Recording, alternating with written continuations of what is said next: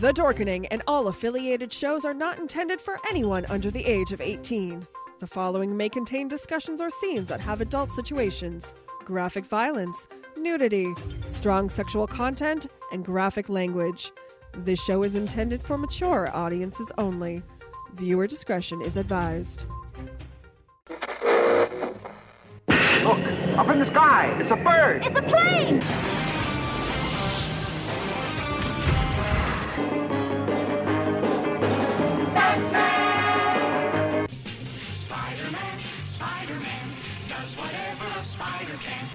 Their mission to fight injustice, to right that which is wrong, and to serve all mankind.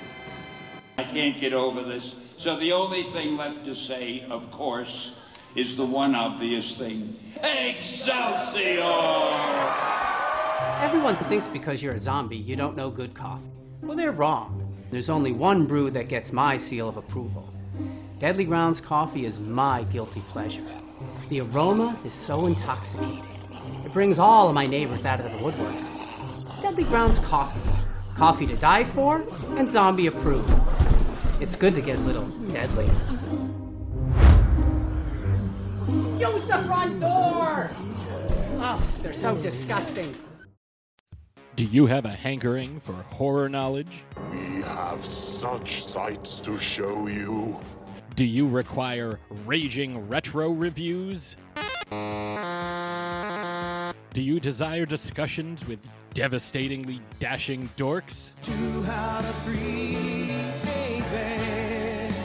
The Dorkening Podcast Network has nearly 30 shows to satisfy all of your nerdy, geeky, and dorky needs, from horror reviews and celebrity interviews. Hi, I'm Adam Green, the director of the Hatchet films and the star of Holliston. Hi, this is Dominic Pace, who played the bounty hunter Gekko from The Mandalorian. Hi, I'm Mike Price. I'm a writer on The Simpsons. I co-created F is for Family.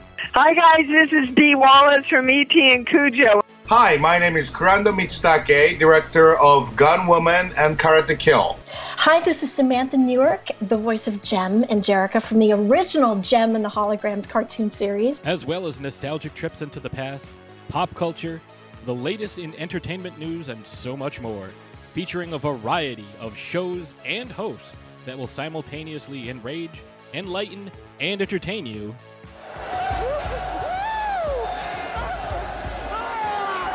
Check out the Dorkening Podcast Network, My mom says I'm cool.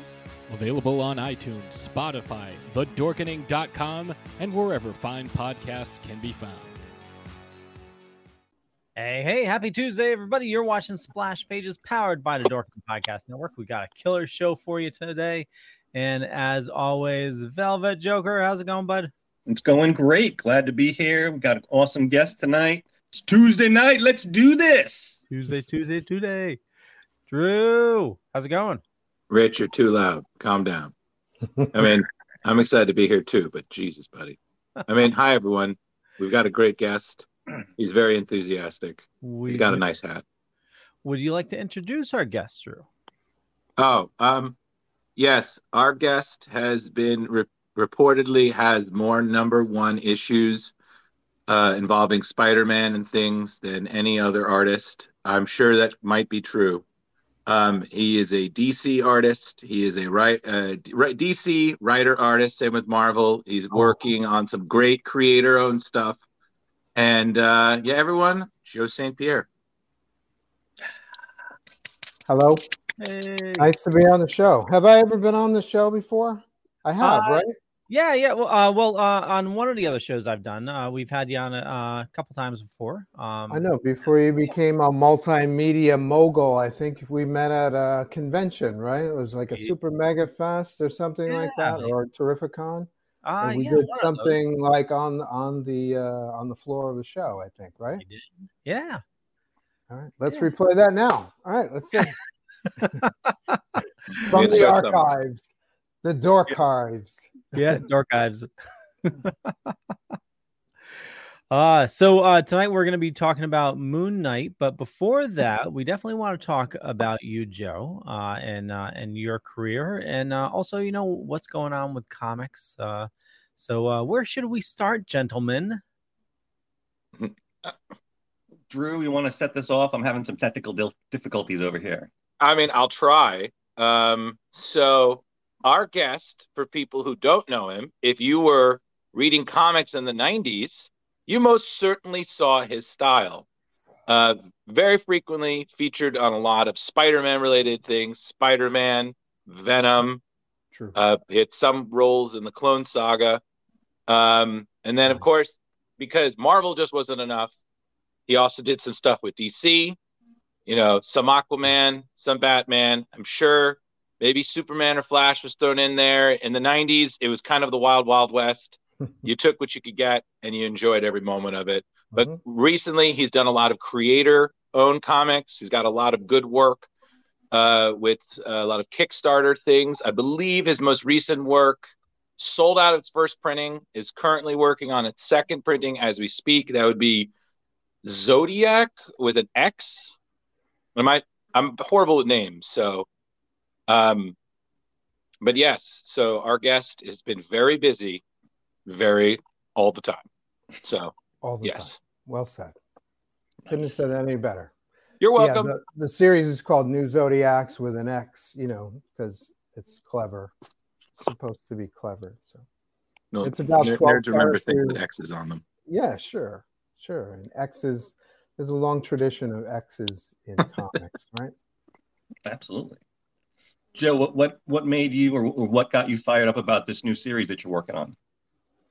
Well, it's not so much old as uh, it's not so much new as um, I'm kind of relaunching it. Um, Okay. In 2015, I did a four issue miniseries um, called The New Zodiax, and um, it highlighted the first four of 12 characters who can channel the cosmic energies of the zodiac.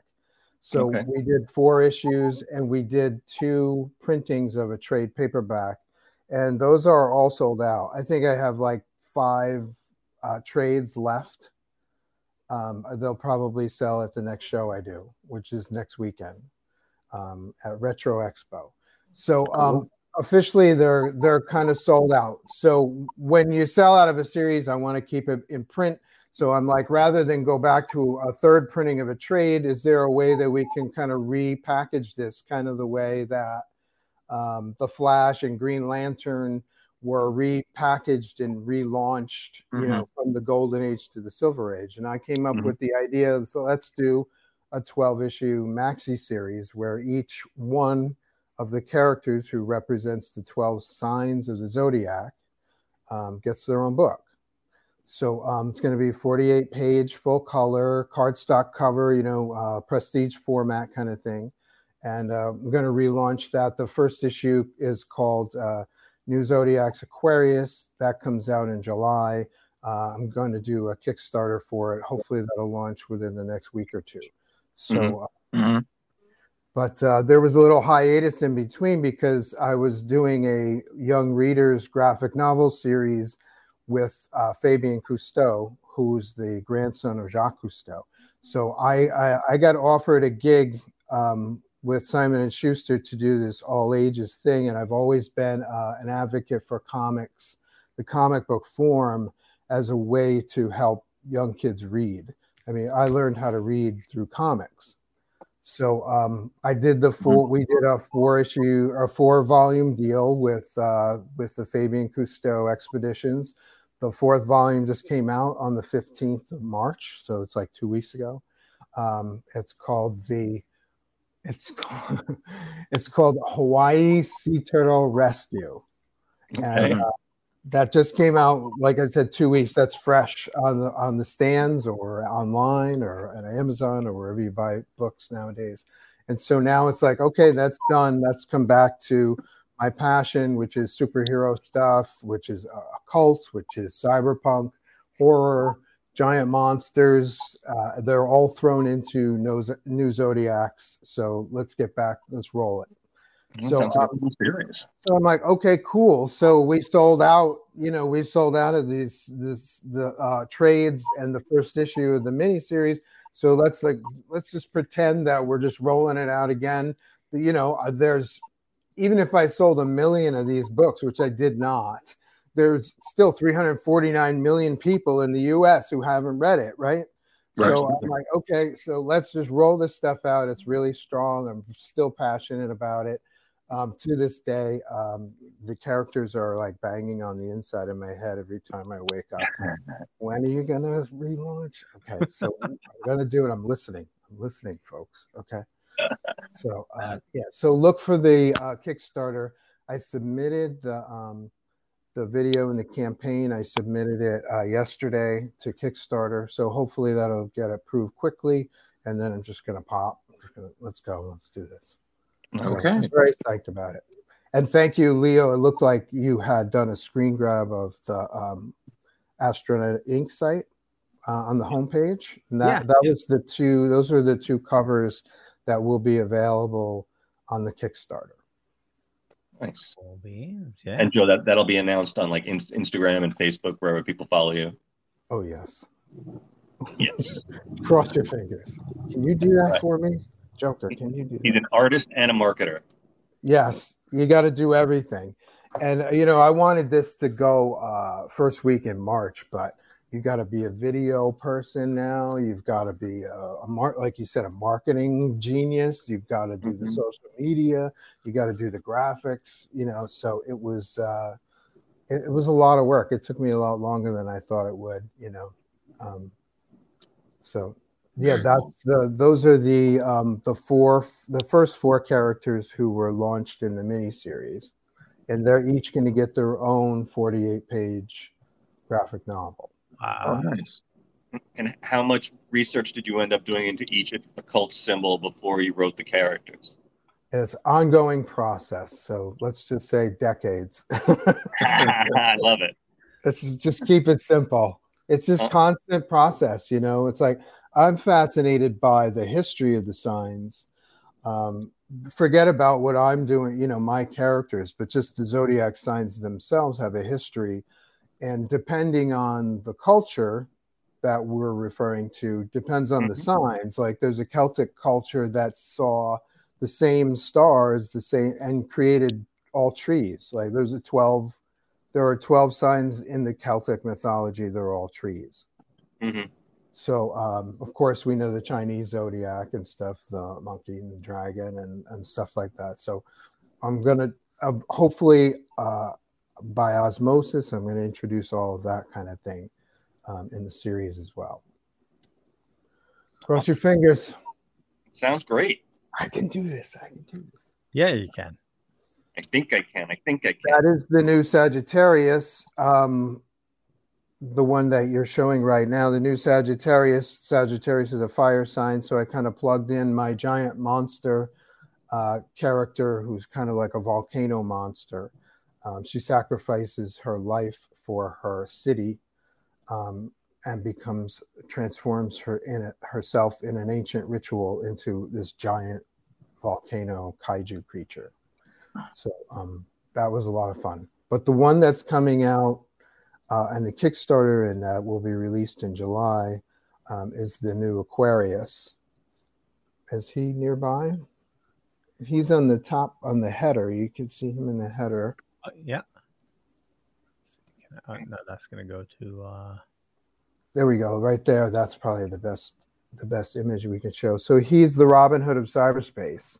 He's a hacker, um, kind of lives in a dystopian, you know, like um, Flint, Michigan times 10 kind of society. Um, he's fed up. He's a, a genius hacker, a nobody by day, but a genius hacker, uh, data thief by night.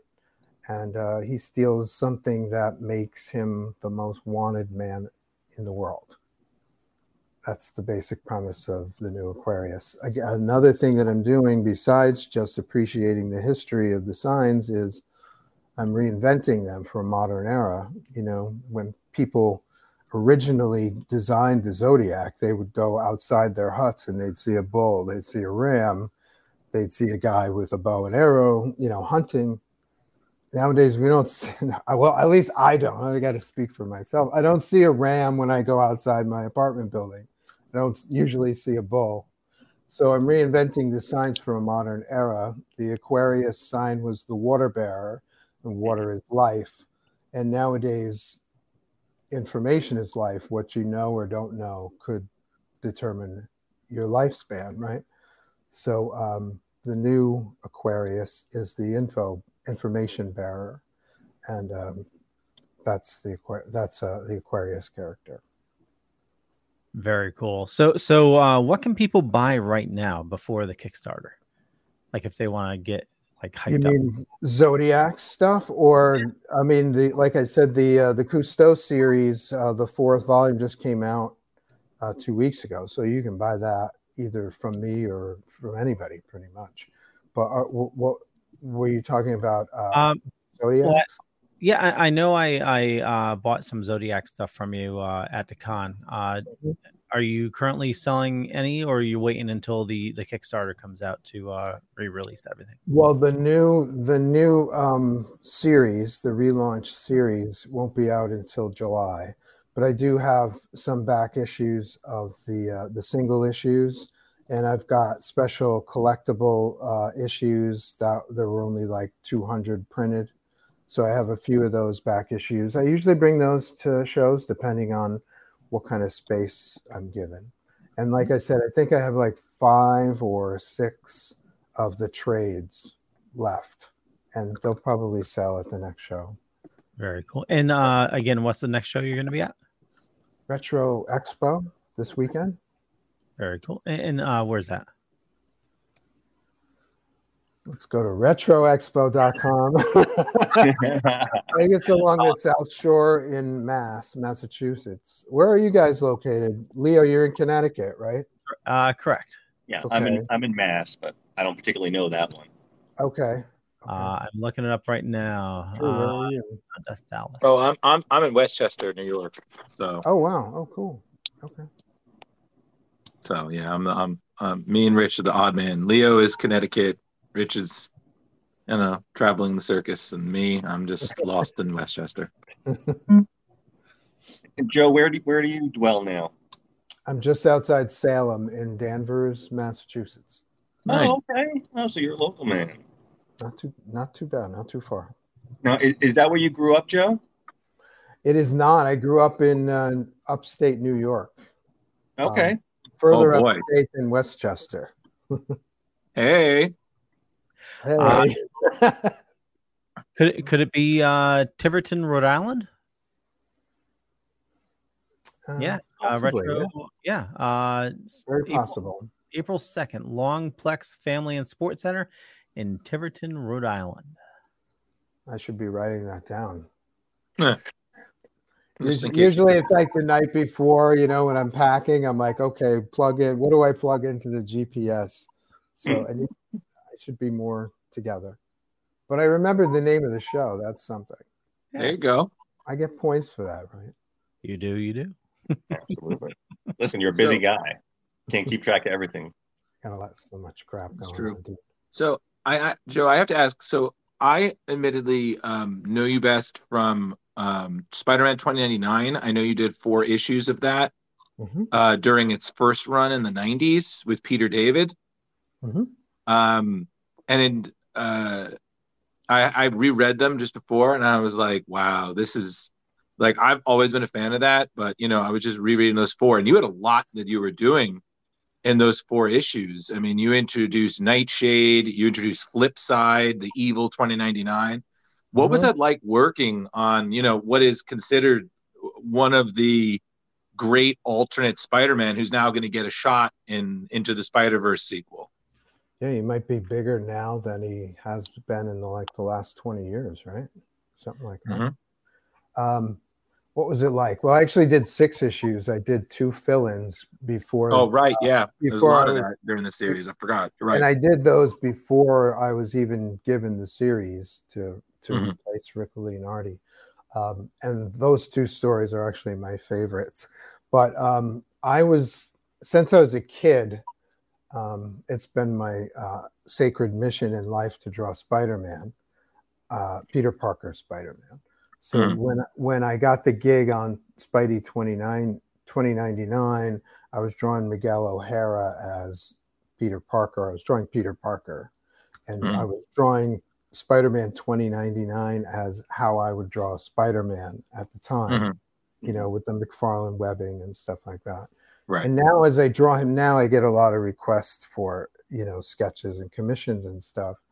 Um, I, I appreciate the the the um, you know, he can be a little darker of a character, and Mhm. so he can be a little creepier than Peter Parker Spider Man can, and maybe even a little horrific.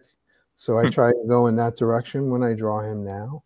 But back then, I was just like, you know, diamond focus, draw Spider Man, Right. Spider Man, not 2099, not clones, Spider Man, you know, that kind of thing. So Right, right, right. that's where I was. Okay.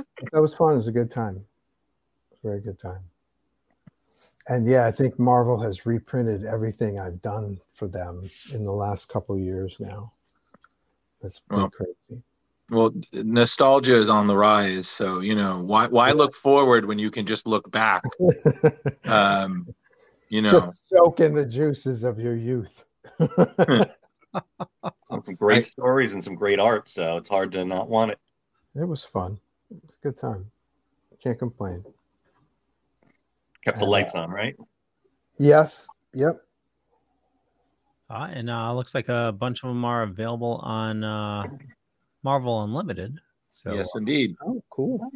Yeah. Is that how you guys read comics nowadays? Uh, there's a bunch of different ways. Uh, you know, it's it's uh, I have a Marvel Unlimited subscription. Uh, the DC crap universe one. Uh, and Oh, the crap universe. Of course. Yeah.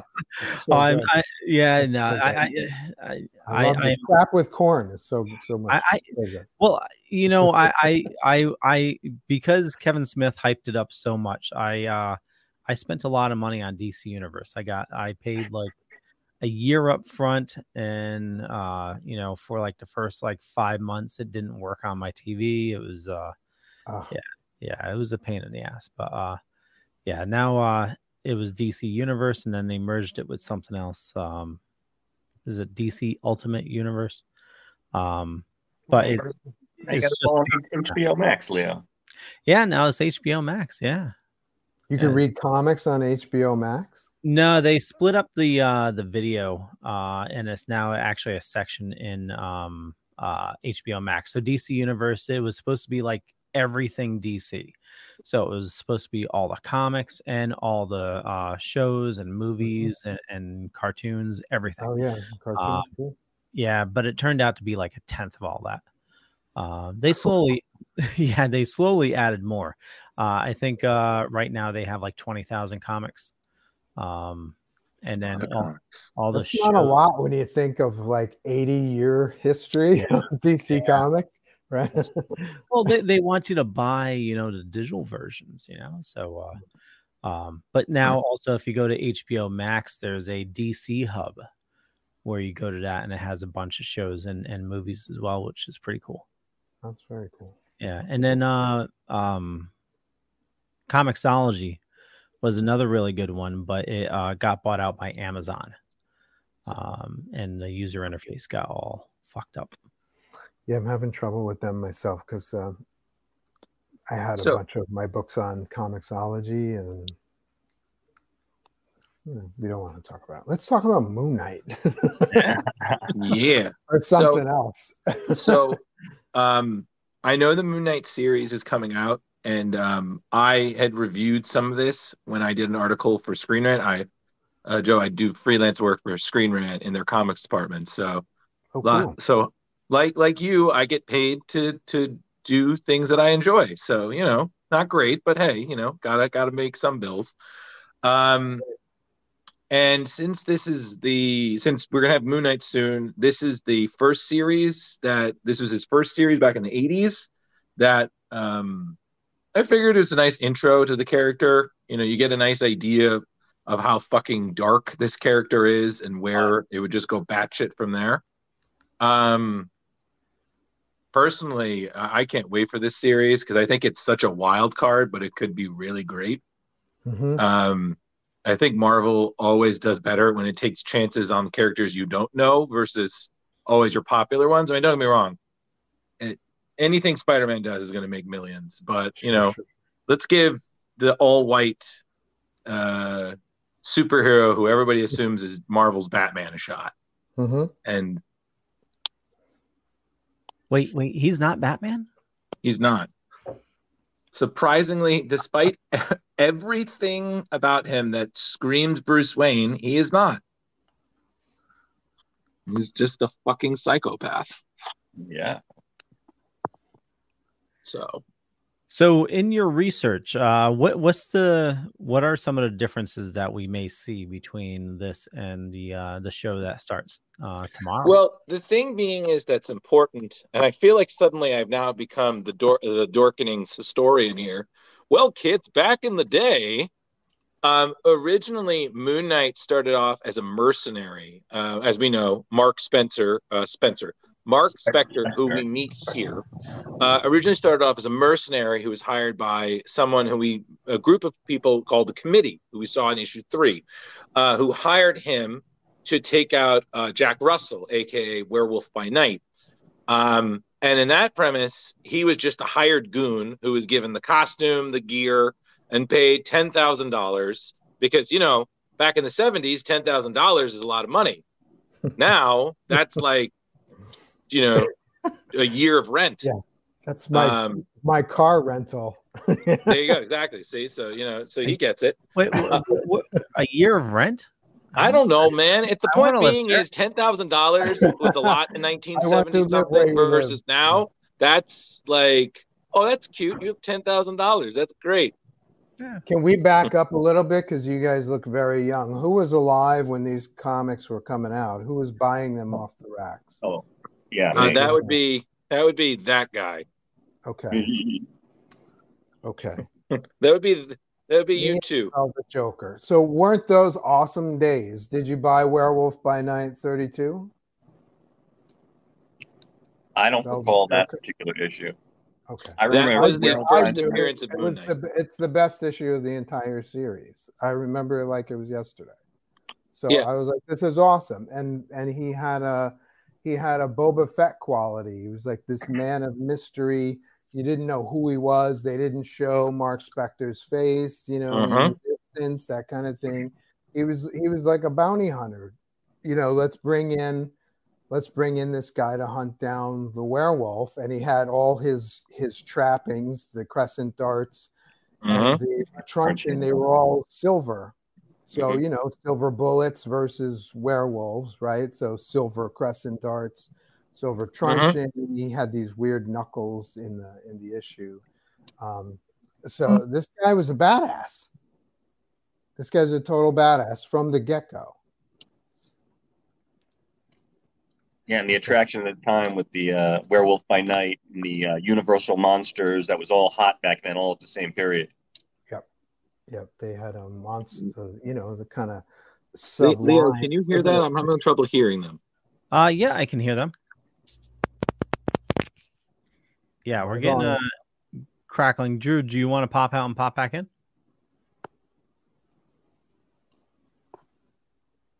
Drew, do you want to pop out and pop back in? Yeah, I'm gonna do that. One second. Keep Okay. talking. So, so Werewolf by Night, uh, that was the origin issue of Moon Knight. Mhm. Um, and it seems like you, you know, like like uh, that was the way to introduce a new character. You know, just uh, actually, Drew's popping in right here. And I'm back. That was a wonderful story. oh, the silver knuckles. Yes. Old So- silver knuckles. Yeah, well, and Joe really uh, succinctly kind of nailed the appeal. The point being is that Moon Knight in the beginning was was just a hired thug. He was given the costume, and he even thought his name Moon Knight was ridiculous. He even made fun of himself. And despite the fact that Jack Russell is, you know, a, a savage animal capable of killing people, he he whooped his ass and he he chained him up. But then when he found out, hi, this isn't just a monster. This is a guy who's clearly struggling with this this alter ego. Um, he he he pulls a, a gangster move. He double crosses the committee. He frees Jack Russell, and they literally beat the committee to death. Like they're actually killing people. Um, and that was the last we saw of Moon Knight. And he was such a popular character that Marvel kept using him on little appearances. And then eventually he got so successful that they allowed this series, which was the original writer Doug Moench, I think his name is. Um, he came back, and then you have Bill Sienkiewicz, who's always great, great artist, um, to bring it back. And then this one, they basically redo his entire origin, but they do it in such a way that they still incorporated, uh, as Joe pointed out, the Werewolf by Night issue 32, which is, of course, now that Moon Knight's coming out, that has skyrocketed in price, as any first appearance does. Um, personally, I loved seeing this because I'm always a fan of when comics show horror. Um, I I think it's just. I mean, I know that comics supposed to be for kids, but I think it's impressive when you see some horror elements in here, and Moon Knight does not disappoint. So I've always been fascinated with the multiple personalities, and at some point they were writing it as it was a put on, and then it just became multiple personalities. Um, but it just seemed insane, and that he also, while being insane, still had this cadre of people that would help him out. Well, that's the, the impressive thing is that at one point is that they didn't really allude to it. It was just these were just aliases he used to collect information, kind of like how Batman would slip Exactly. into Matches Malone, you know, his gangster identity, so he could walk amongst the criminal underworld. Yes. Um, you know, that that that's basically what it was. You know, you had Mark Spector, who he was in the beginning. You had Steven Grant. You had Jake Lockley, the the streetwise cabbie. You know, Mhm. and then you had Moon Knight, and they were just aliases. Which I found the the the cab one is a little ridiculous because you only see him picking up certain people every so often. So I was like, "There's no way you're going to keep this job. You're clearly not making any money." like that to me was I was like, "I'm sorry. I've worked as a delivery driver. Like, come on." Well, he, he bought his own badge, right? You can do that. well that's Listen, that's my the thing rich, is okay Lock, lockley's lockley's function is match is like matches malone he lockley's function is to get street level intel so he's not Mhm. in the business of making a living as a cab driver he's in the business of collecting intelligence and so Yeah. the cab driver the cab driver is an identity and he Mhm. there are there are issues where he, um, that we read for this show where he's actually driving people around where he's Right. actually got somebody in his cab and he's collecting a fare but i don't think lockley was ever uh, supposed to be making a living as a, as a hack and Yeah, i yeah. think i think lockley also kind of uh, i think lockley also kind of um, curdles the milk when you talk about uh, dissociative, you know, multiple identity disorder, Mm-hmm. because who would want to become a, a, a- cab driver in the 1980s? I- I- Yeah. it's a cur- It's a curious. It's a curious choice, you know, uh, especially with these five issues. You know, it seems clear that to me, at least, that uh, Mark Spector is is is off, but he's not. He doesn't have multiple personality disorder or whatever the t- the term is. Mhm. He's he you know he he's kind of on the edge. You know what Mhm. I mean? He he could go that he could go that way in the wrong circumstances, but he's essentially trying to make up for his past as a mercenary. That's how I Yeah. kind of read him. And also, um, we we skipped something which I feel is really necessary uh, because um, he had a backup series in the Hulk magazine in the later seventies. Oh, that's right. And did. those are Mhm. my favorite. Those are my favorite Moon Knight stories of all time. So we have to, we have to at least recognize uh, what I think is the peak of Moon Knight, which is a Hulk backup story. Um, there's Wow. a story um, uh, with, featuring a character called the Hatchet Man, where he wore this kind of Halloween mask, kind of like the Joker. Um, had a white face with a green fright wig kind of thing, and he was a serial killer who killed nurses in Central Park. It's the Hmm. fucking best fucking Moon, Moon Knight story ever, ever made. Oh wow. Ever made. So um got I gotta give props to that. And that's Doug Moench writing and Bill Sienkiewicz doing the art and Klaus Janson inking. So, which for me is the best Moon Knight team, I think. Hey. If, Sink, if it's not Sienkiewicz at his peak, penciling and at his peak, penciling and inking his own stuff, that's probably the peak um, Moon Knight art. If if you can't have that, then it's Sienkiewicz with Janson inks, or that's the stuff. That's the stuff, in my opinion. And and this the character's been relaunched. How many times do you have a rec? Uh, do you have a record of that, Drew? The poor guy's been canceled and Oh my god. Um, times? he's got at least I think he's on seven now times Yeah, he's been relaunched and and each gonna guess. time he just gets darker and darker. Like he's literally considered one of the most violent and unpredictable characters in in Marvel's history. I mean, this guy is literally unhinged. and it's just so funny because like you're you're seeing this and you're thinking, wow, this guy's a team player. Like, you know, he he works with his his team. He juggles a girlfriend and a French sidekick who's essentially his Alfred. Um, you know, it, it it's crazy. And then you you see that, and I I think only Marlene is still a part of his world, probably like some estranged, and his personalities.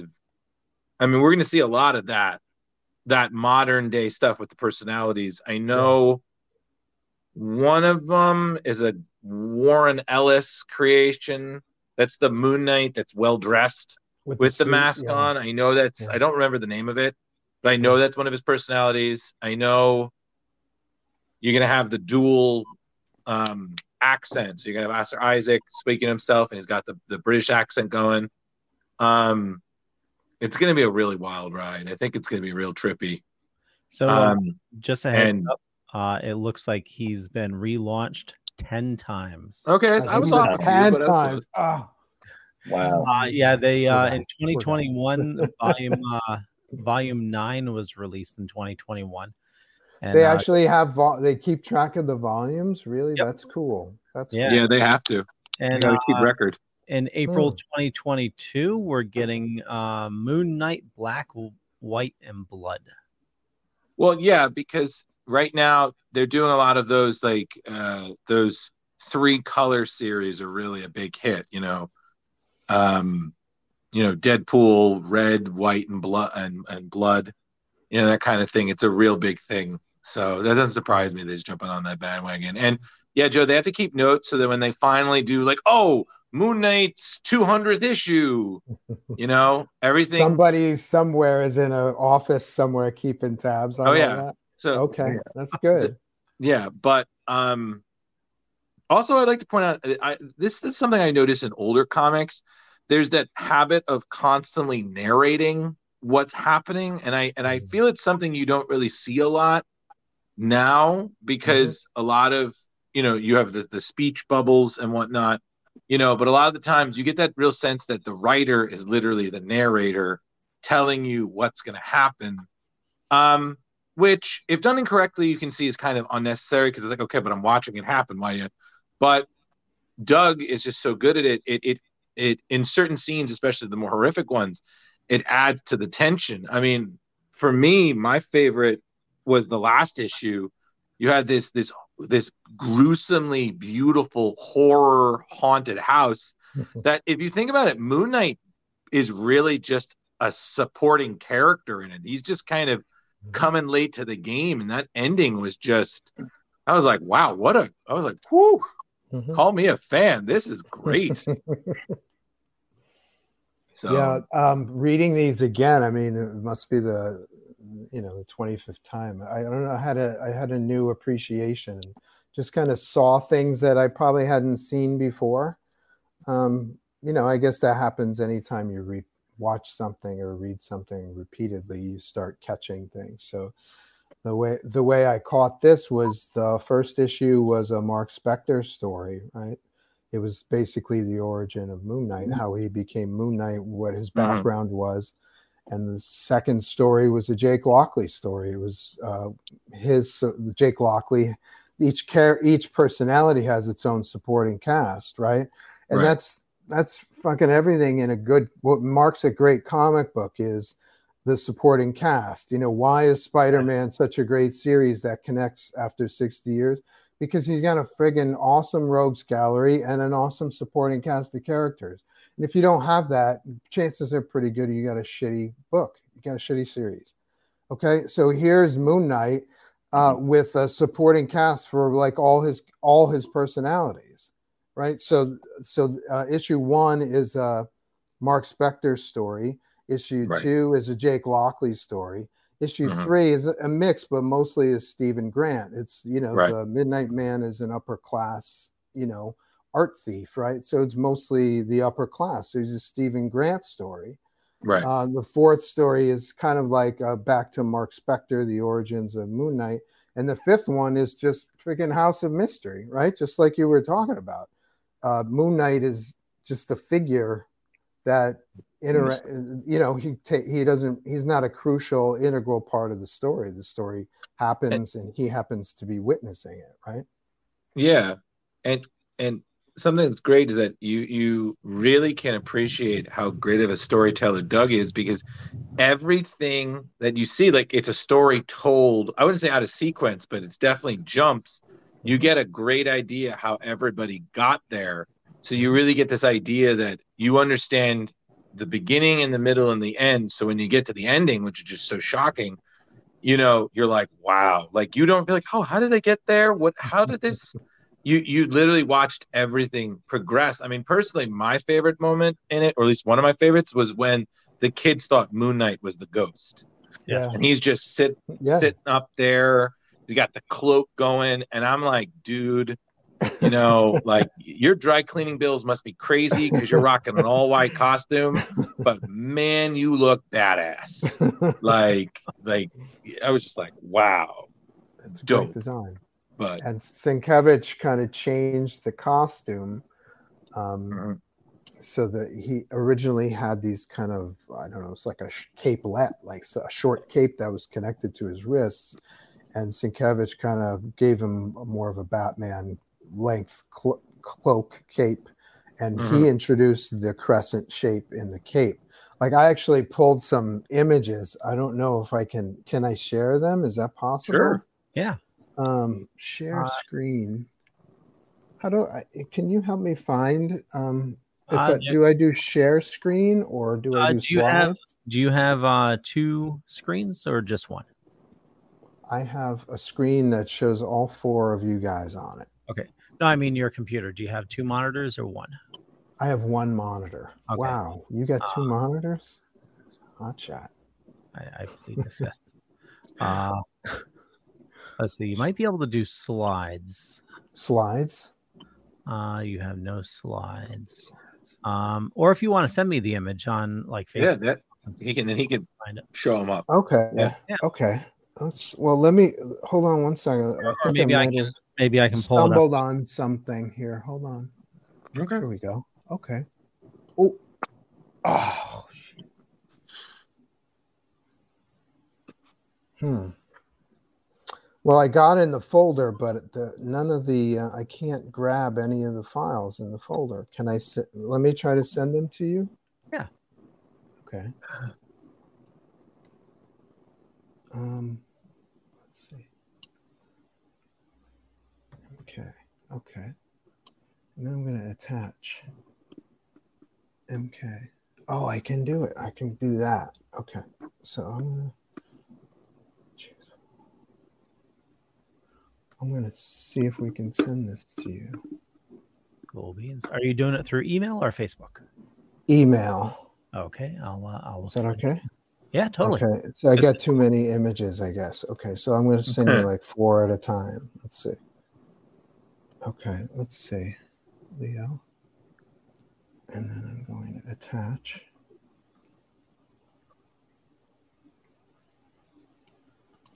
Drew, while they're working on that, will you be watching Moon Knight at three in the morning this morning, or not till tomorrow?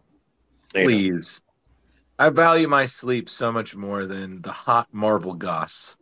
Gotcha. Like, my dude, listen, if I've learned anything, if it's good, I will enjoy it myself. And speaking of good, to Leo and Rich, I finally saw the Batman. Oh yes. How was it? Oh my god, that was great. First thing, anybody who complains about the wait time, y'all need to chill because we talked about this. Endgame is almost three hours. Nobody said anything. No Way from Home, almost three hours. Nobody said anything. The three hours for me flew by. Yep. Hmm. You know, Great. and and honestly, it was just such a relief to see a detective Batman. You know, using the brain, figuring the clues. You know, yeah, he's a rook, so he's still in. Um, I mean, God, it, it just it, it was just so well choreographed, acted, shot.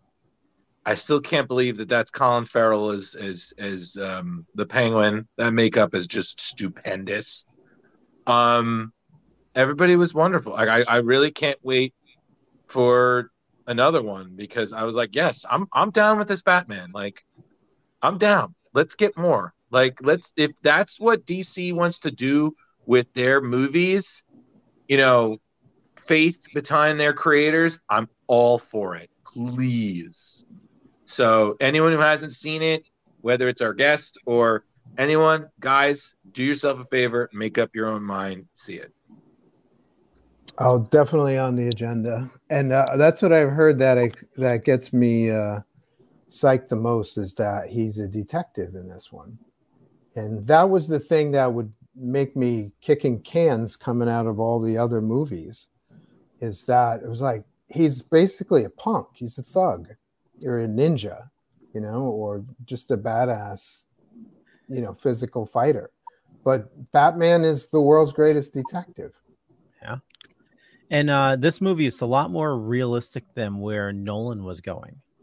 You know, Wow. like like you can believe that there could be a Batman watching this. You know, and Wow. it has. Uh, I don't know, Drew, if you got this. Uh, I I know it felt like a very Lee Bermejo uh, type of. You know, Yeah, it, it's very stylistic. It's very the the the uses of the shadows are really good. I mean, Joe, listen, the way this Batman appears out of nowhere is just straight out of the Oh comics. yeah, Like oh sweet. Oh, and he just cool. it's just nothing, and then he just comes in and it, he's just swinging that big utility belt energy. Like you know, Cool. like and um and then one thing that's nice i will say this just this is my last point because i I definitely want to get to to the back to moon knight is i was kind of glad that there wasn't too much humor because again i love a good joke and whatnot but it wasn't anything like like i mean there's no batman robin puns i'll tell you that um but it's just nice to see you know it, it was some chuckles here or there but you're not there. Batman is not funny. He's Batman. Yep. You know? Um but everyone was great. Paul Dano is the Riddler. Just he owns it. He does great. Um So honestly, does it feel like I mean there's a lot of the same characters that were in some of the past movies. Does it feel like an original story? Yeah, well, it, it- it's it's definitely uh, takes a lot from uh, like a long Halloween story. Um, Okay. Matter of fact, there's a line that is literally taken from Long Halloween. Oh, Uh, really? yeah, uh, but it, it, it's it's definitely it's a year two Batman. Uh, he's keeping a journal of his exploits. Um, yeah, it, it- it's just friggin' phenomenal. And as and Paul Dano as the Riddler is absolutely great. Genius. Uh, Drew, did you watch the deleted scene without spoiling? yeah, I'm I'm kind of glad that it stayed the way it did because with all due respect to our fellow clown, um Now, I'm aware of it, but I haven't seen it. well uh, it, it's just well as much as the joker is still the batman nemesis it's kind of like guys there are other great stories that could just minimally involve the joker you know but again i think it's all about just having faith in a director's vision and just be like okay so it's three hours long watch it and see for yourself and i know people who loved it i know people who loved it but had some legitimate gripes and then i know some people who hated it it was like congratulations you saw a movie Mhm. like Colin opinion Farrell. about it. Uh, Colin Farrell as a penguin is insane, and he's getting his own series out of it too. He is. And it's Yeah, sad because they originally were going to do a series that to me felt like Gotham Central. And I I loved Gotham Central. I mean, Greg Rucka killed it with that series back in the I think that was early 2000s, might have been late 90s. He owned that series. And they were going to do something similar to that, but because it was from the perspective of a crooked cop, which I'm like, it's Gotham. He's of course he's crooked. They were the, they they're like, no, we can't do that. We can't we can't. Our character can't be a bad guy. I'm like, have you have you watched movies? We, lo- The Godfather is 50 years old, the greatest. Yeah, exactly. I was like Scarface. time. literally Scarface. rooting for the bad guy. Like, you know, but they nixed that. And I was like, oh man, it's gonna be great. Mm. Um, but I did hear about the, the the Penguin series, which is I think supposed to happen as a prequel. So that should be dope. I they were talking about an Arkham series. Mhm. Um, and doing that like it's a haunted house, which I'm like, yes, please. Arkham Asylum it, but not completely Arkham. Um, but in the end, point being is honestly, that was one of the best Batman movies I think I've seen, in my opinion, since Dark Knight. That's how good that was to me. Great. So honestly, Joe, like I think you're really gonna enjoy it if you're as, as a fan as I, I feel you are. I think you're really gonna Yeah. like what you see. Yeah. Um, uh, yeah, I'm quite a bit behind on my uh, comic media consumption. We just saw the Eternals last night, so Oh, you, I got some catching up to do. you, you listen, you're so much you're further than me. I, I still haven't even seen Black Widow, so I get it. oh, okay. Yeah. Yeah. Well, So you know, you're not good. missing anything. Yeah. Just move on. The, the good thing is Batman uh, comes out on HBO in like three weeks. Oh, cool. Yeah. Oh, that's good because I saw a super bootleg. So it's nice to see one where people aren't standing up in the middle of a scene. Uh, that that um, to me was like, oh, that's that and that shadow. That's Okay, sir, not can part of the down? movie, Drew, where just people show up Yeah, and start wait, cheering. wait, wait, know. Drew, But, that- um, that's how you saw it. I, I cannot confirm or deny that. Wait, I just said it out loud. Leave. Uh, very funny. yeah. Uh, yeah, I definitely, you know, as soon as it comes out, uh, Joe, I, I'd urge you to check it out. It's, it's friggin' phenomenal. oh yeah. Um, the, I'm just gonna say this this one thing, and we'll move back to Moon Knight. Uh, and as Drew said, you know how he appears like out of the darkness. Uh, but the thing is, his the fear, you know, like you can feel everybody's fear when the bat signal's up there. Uh, but like you know, you hear him coming, which is totally odd. You Mm. Hear him, his boots clomping before you even see him. There, there's this one scene where it's a hallway just with darkness, and all you hear is these these thuds of his boots, Mhm.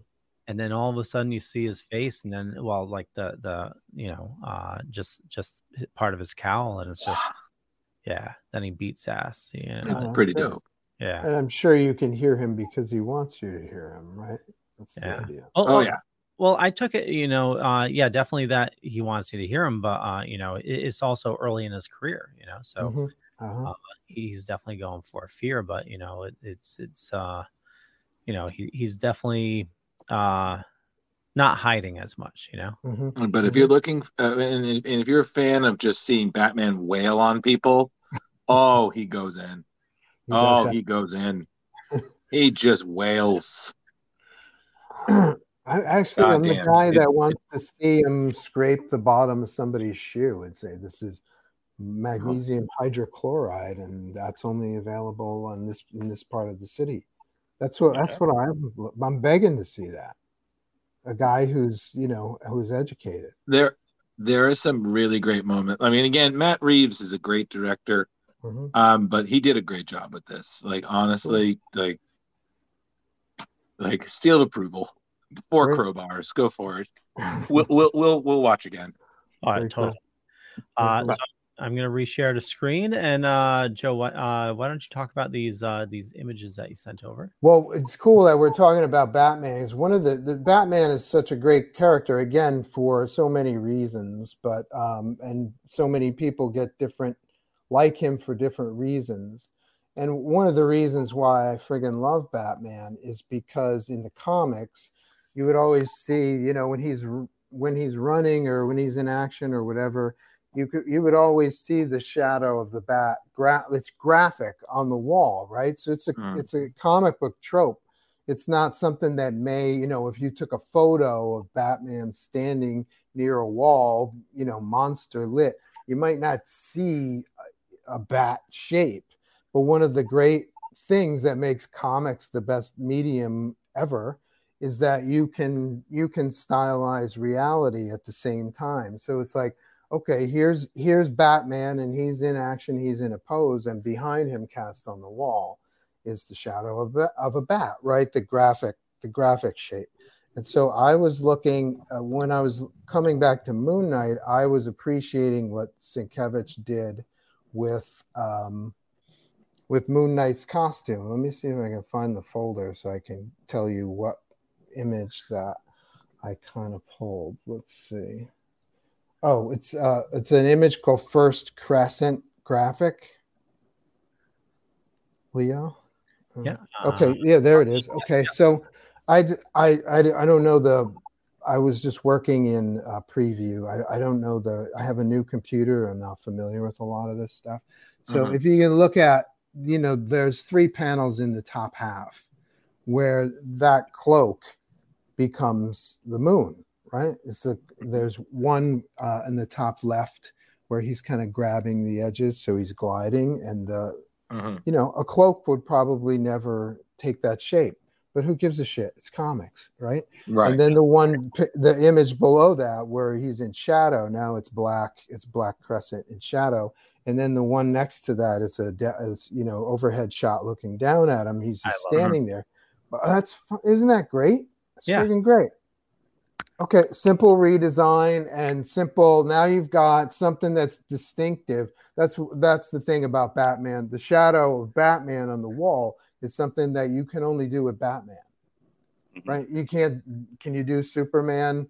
Uh, can you do Green Lantern? A shadow of Green Lantern on the wall. What does that look like? A, a lantern? You know what I mean? It's the the graphic language of Batman is unique to Batman, and so here Sienkiewicz brought that to Moon Knight, where you know Moon Knight is literally shaped like a moon. So when he's Right. in in in the sky, you, he may be disguised. You may mistake, you know, his his suit is probably reflective or glowing or something.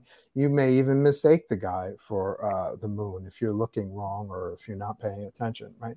So that that graphic is unique to Moon Knight, and uh, that's the kind of stuff that I appreciate about what brought what Sienkiewicz brought to the series as as opposed to the other artists that worked on it before.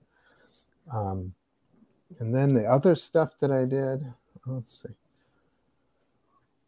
Uh, that's just cool drawings. uh, I just appreciate Sienkiewicz. I mean, he's like the story that I I worked with Jim Shooter brie- uh, for a brief time when I was at Valiant, and the story that I remember, which could be wrong, um, I could be misremembering, but the story that I remember Jim telling me was that he wanted a Batman for the Marvel universe, and so they plugged, they they plugged or they targeted Moon Knight to be the Batman. And and um, one day, Bill Sienkiewicz walked into the Marvel offices, and Jim saw his work, and was so impressed by it that he was like, "We don't." He, he was kind of thinking to himself, "We don't have a job, we don't have an opening right now, but I can't let this guy leave my office."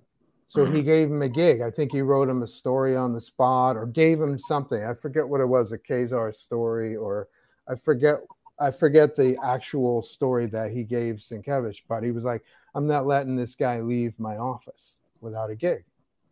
So um, so Sienkiewicz was like 19 or 20, I think, when he first started. So what we're seeing here in the early Moon Knight stuff is a young guy just learning, learning his a young artist learning how to kick ass, and he's already great coming out of the gate. You know, this is impressive stuff um, from a from an art, you know, from, a, a, a, an art fan. You know, I I think this stuff is great. and um, and then comics are story and art together. You can't just you can't have a good comic book with just art with just good art. You can't do it. Yeah. So um, I think Drew mentioned Moench's uh, writing. I think Moench's writing is, is fucking great. Um, I think it's totally appropriate for this kind of stuff. I don't personally have a problem with the narration. There's a, there's some kind of thing where narration, third person, you know, omni omnipresent narration and thought balloons are like found on nowadays. I think that's a ludicrous idea. It's uh, maybe it's just because I grew up with it. Um, So people think they're reading storyboards for movies nowadays. I, I don't know what the thought process is, but storyboards for movies isn't comics. Comics can do so much more. So um, uh, I'm looking at a picture now. It's called MK1 Crescent. Again, that's the the unique.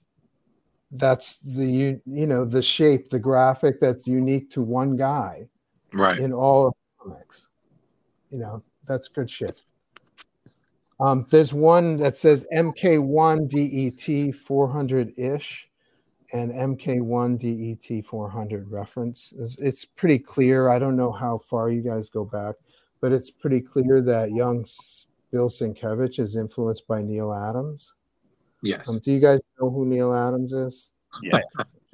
Just- I, Of course. I mean to insult anybody, but okay. So I just, you know, I, I, you know, while I was reading it, I was like, he's looking at Neal. I can, you know, there and, and there are probably better examples than what I gave you, but the ones that came to mind were the ones that I shared with you here. Like um, panel three on that Moon Knight page reminded me of this cover.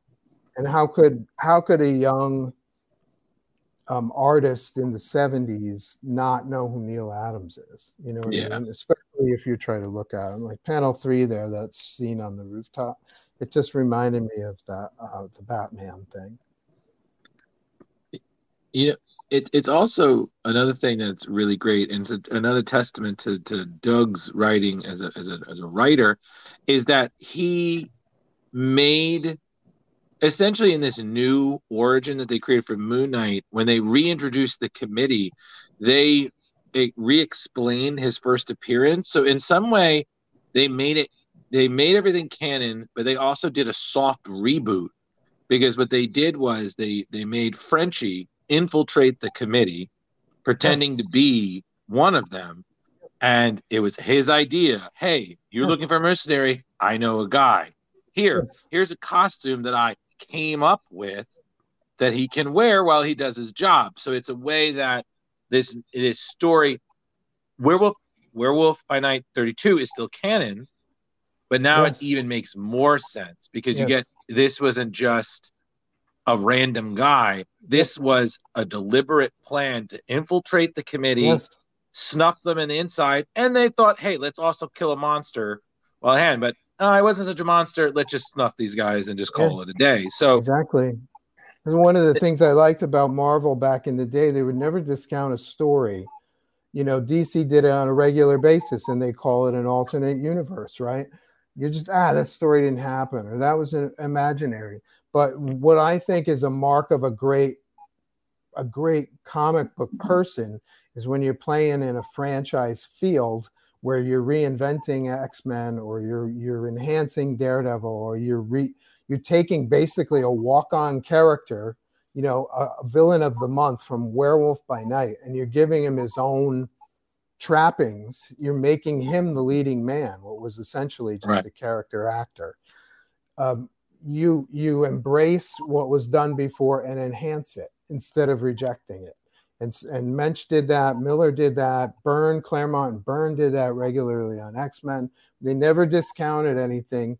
They they they would turn and enhance. Right? That's how you do good franchise comics.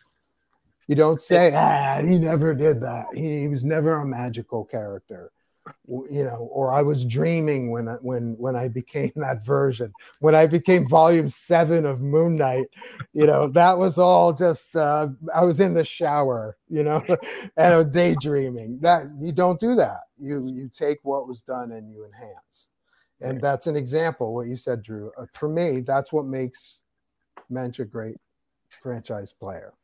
And it's also interesting when you see um like you see the progression of moon knight you know that that Khonshu, you know being his appointed avatar kind of drove him insane. There's definitely some parallels i saw to what um um dr fate how nabu you know being his avatar did the same thing. All that power drove Carter Nelson, uh, Hector Hall, whoever was Doctor Fate, kind of in crazy because it's just you know you're you're you're a representative of this god, but you know what's to say that they decide, all right, fuck this guy, like I I, I got this, you That's know, cool. I have to read Doctor Fate comics now. It's official. you know, I didn't know that that I didn't know that was uh, a thing in Doctor Fate. Cool. yeah, but it just I, I definitely saw some parallels there, and I was like, oh, that's okay, cool. So just avoid magical. Just I was like, avoid magic helmets and ancient Egyptian temples. Cool. the mummy taught me that. So great. So you just- can see. So it kind of makes sense. Have you guys read the? Uh, uh, you know, have you read the the many volumes of Moon Knight over the years? Because I think I ab- probably abandoned Moon Knight after Sienkiewicz left, which is not No, I- maybe three years after this. So I've never read really many Moon Knight comics over the years after that. I think you're definitely gonna. Well, one, I think this is what happens at any time you see a new series. There's definitely gonna be a resurgence of interest in the characters. So you know, Marvel is gonna jump on that. They're gonna do Mhm. all the reprintings they can, the master volumes, especially like I said. You know, this new series you're gonna see. Um, you're seeing Mark. You're seeing uh, Steven. You're gonna see uh, Moon Knight, and then you're gonna see uh, the other personality whose name is Mister Knight um, all those stories are going to probably be in one big collective thing. Um, I think it's going to be great that we're going to see Moon Knights um, on cons. You know, that's always nice. Um, I think I only saw one before Moon Knight was cool. And again, I just thought, wow, that must be just hell to keep clean. I was like, and it was at Comic Cons. I was like, you took a subway you took a subway car wearing all white like you sat down like why it's a horrible idea Not like the best idea. yeah but Or wear, Now, did uh, maybe wear like a, one of those bioplastic suits or something to protect Yeah, right. it until you get to the show proper. Do, do you think at one point in the 80s reed richards just handed out like special indestructible suits to everyone? I'm pretty sure. Oh the the unstable molecules? Yeah yeah, exactly.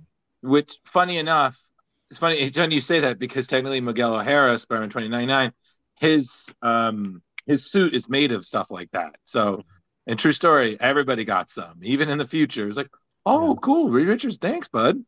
Thanks for those That was- unstable molecules. Fits like a charm The comics Uh, I remember reading as a kid where they wouldn't tear or whatever, they would always throw that in. Oh, Reed passed me on some of the unstable molecules. like you just like you could just cut it, cut out the fabric and sew it together and you're set. up. exactly Yeah. no problem A- and you got to admire that back in the day you know all those old superheroes they were they were hell of seamstresses you know they knew how to they, you know spider-man Yeah. it was like i was like listen i don't have alfred to sew my shit i gotta i gotta re-sew this all the time That's me the i was like peter if you quit the photos and the superhero game you'd probably be a hell of a tailor yeah you know But that was cool about Spider Man. There'd be stories where he'd get his suit dirty and he had to take it to the laundromat, or somebody'd steal his mask and it was the only mask that he had. So he had to go to a costume shop and rip, you know, Get a rip fake one one, out yeah. of a costume shop. So yeah, I love they, that they kind even, of crap. They even covered that in uh in the late uh um not homecoming. What is it? Uh, no way home. Mm-hmm. Do they really? They Yeah. really? Yeah, somebody Ooh. hit him with uh with paint and uh you know, it was the only suit he had, so he was trying flipped to it inside out There you go. That's cool. That's Peter Parker. I mean, that's that's what makes Spider-Man unique. You know, ideally he doesn't have access to suits of armor or unstable molecules. He's just a kid trying Yeah. to make make his way through through things. Oh, especially now. Did you see uh No Way Home? Not yet. No. Okay. you're gonna Can't love wait. it Can't wait. Can't yeah wait. I, I just saw it a week ago joe it was it was highly well done with the amount of spoilage that i got beforehand where i was like oh that's gonna be a lot of stuff i don't know how they're gonna do that but Yeah. afterwards i'm like wow, that was really well done. That's cool. Your And- inner nerd will love it. It, it, it like the whole trilogy it, it treats it as like you know a single you know uh origin type of story Mhm. you know Mhm. it, and it definitely leaves it at a point where you know there's definitely going to be more but it seems like this is the beginning of the story now even though Mhm. we've had you know three movies plus the two or three he's been in with the avengers so Yeah. So, so I have a Joe. I have a question for you. This is just something I've been wondering. Maybe a good thing. So you worked in comics from like the '90s. You're still kind of now. In your opinion, what was like? It's like how have they things changed and got like essentially like back in the day? What was the best thing about comics? What was the the not so great? And then how has that improved or maybe gotten worse now that comics are? I mean, they're so mainstream now. I mean, back in the day, you know, people look down on nerds. Now we're kind of running the show. So, you know, so I was at a what- Boston two cents on Comic? Con. I was at a Boston Comic Con before COVID, and people were walking by my table and saying, "I don't, I didn't know they still made comic books." really So I don't know. I I don't honestly know. I also hear that comics are selling better than they have in decades. So I hope that part that's true.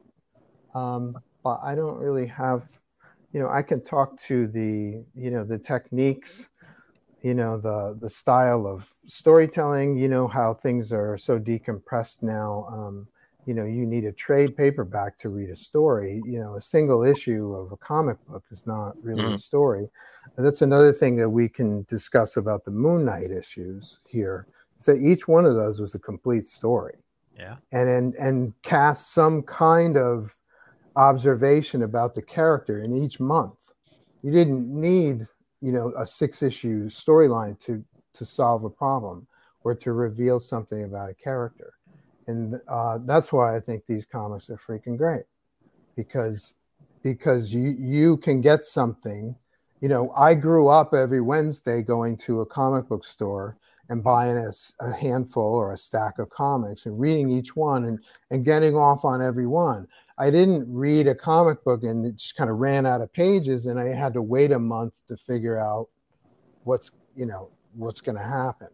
And I can say one thing I realized about this, and this may be a, a reflection of young Bill Sienkiewicz, but let's say, for instance, I wrote down, actually did a page count and a panel count of these first five issues. So the mm-hmm. issue one, issue one has 24 pages and has 144 panels. Wow. Uh, issue two has 22 pages and has 160 panels. oh wow Uh, issue three has 22 pages and has 144 panels. Issue four has 23 pages and has 177 panels. Wow. that's the, that's got to be a record of some kind for pay, you know panels per page. Uh, issue five has 22 pages. It has 140 pages. I challenge you to find a new comic book right now on the racks that's got 100 panels on it in it. You probably can't. I don't think there are any. There aren't any. And it's weird because you know they say that the writer is the, you know, the writer is the driving force of comics nowadays. People, fans chase the writer. The writer's writing less. It's just a fact. Bill Sienkiewicz didn't do 177 panels because he felt like drawing panels. Hmm, Bill Right. Sienkiewicz drew 177 panels because that that issue was dense with story. There was shit going on. It- How it- many times have you read recent comics where you're like, okay, what happened? Nothing happened in this book. Yep.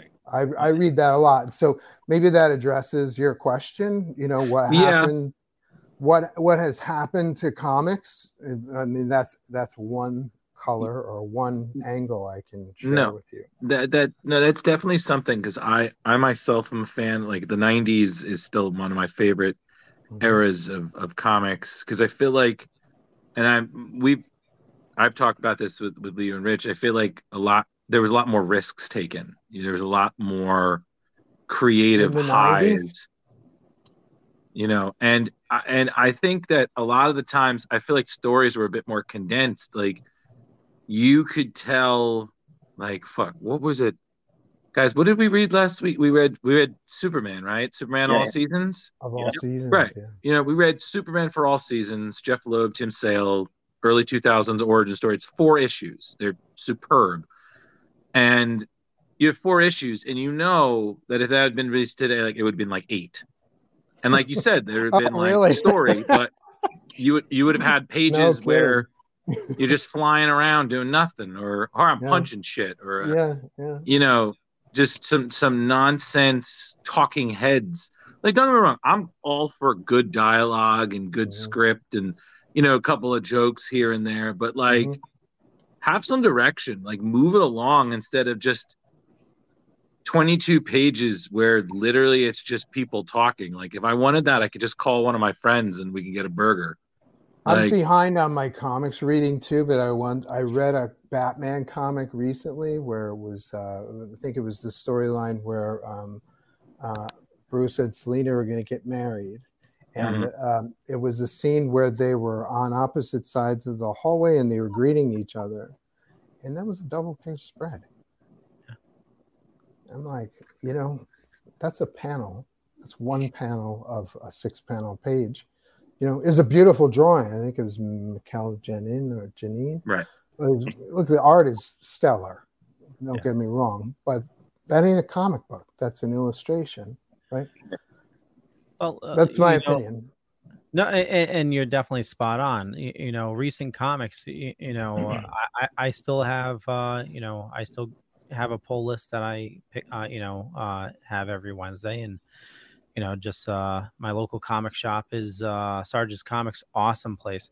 But um, you know, a little plug there. But um, looking back at like 2021 with Batman, there was a storyline, Fear State, and Mhm. it was 40 something issues crossovers for one damn storyline Mhm. i mean I, I love batman and and i've been trying to get caught up with it and uh I, i'm totally caught up now with the current run but i mean to go from a scarecrow storyline to a like scarecrow crossover storyline Mhm. was, was you know a little little sickening in my book you know it was just too much Yeah, forty issues. well, Uh, fo- it was over 40 issues, Fear State. Just It's, insane. it's- but that's like a crossover, right? Like every like he's uh, released some gas on the city, and it's all the Batman supporting cast reacting to the event. Yeah, Is that it- the idea of forty issues. Is that what it, you it was, it was uh, yeah, for, uh, one continuous storyline uh, with all these crossovers, you know, and all so you didn't have to read 40 issues. You're just Leo Pond fanboy. You had to read all 40 issues, right? Actually, I, I skipped a lot of the issues. Of course you Um, did. Okay. Yeah, the the, the main I, I just stuck to the main Batman run. Mhm. Um, I don't think Detective covered it, um, but even the main Batman run, I think, was like twenty issues. It was just Mhm. insane. It was a lot. Yeah. Trust me, Leo. Even I, even I got bored because after Joker War, you know, it was still good, but then Fear did happen. I was like, and don't care. Yeah. You just, you just get that. It's like it's, it's nothing to do with the team. You're just like, I just, no, interest is gone. Yep. And But- and I, I don't get the whole thing where Batman disappeared in Detective for like three months. That- that- That's just because it's the one thing comics never address is this con- this sense of continuity, like how all these events are happening in the same universe, involving the same characters, and yet there's no, oh hey, where where where were you? Like I think the only time I've ever seen them address that is when Marvel uh asked Wolverine, like, how are you on four teams at the same time? And he just looks at him, it's like multitasking. It's my real mutant ability. I'm like, I was like, okay, Bendis, I'll give you that one. That was good. you address it, or, or address the illogic. Well, it's Bat Wolverine for a while. Yeah, he became the Batman of Marvel. He was in every book, right? He was Yeah. in two Yeah. X Men books, the Avengers. He had probably had his own series at the time, right? Mhm. So, and Yep. Batman is the worst offender. Batman shows up in everybody's book at some point. Oh yeah.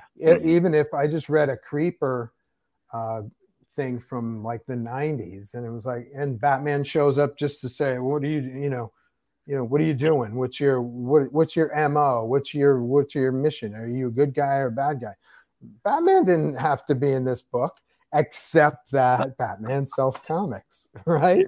Pretty much. Yeah. So there. Right now, I I- love the Creeper. I I do 24 issues of Creeper tomorrow. Oh yeah, But- but no, and and and it's But- funny because I, I think and Rich, I don't know if I had this, but I I wanted to include the Steve Niles did a creeper. sh- He did a short story creeper origin. Uh, it was like early two thousands. Is great. One of the few creeper things I own that I really enjoyed. Um, and it was him redefining it. And it was great. And it's funny because you said that because Batman does I think show that's up. what I in it. read. I think you're referring. What you're talking about is what I read recently. Yeah, Yeah. it's Yeah. the one where where where he shows up and he's like, "Are you a Yeah, good guy or buddy. bad guy?" And he was like. "Uh." Go get And it. then later on, he asks him again. He's like, "Are you good or bad?" He's like, "Oh, it's definitely good."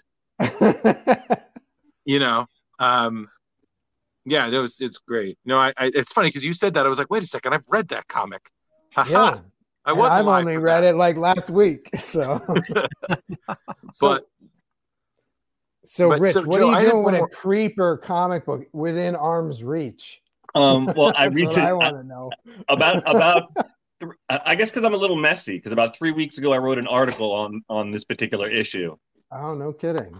which I was just uh, read that one recently too in a trade. yeah, yeah. Uh, it was DC first issue special number seven for twenty five cents. Hmm Classic. Nice stuff. nice. Nice stuff. Good for you. So, so Joe, I had one more question, and then I'm pretty much questioned out because I'm already getting a headache.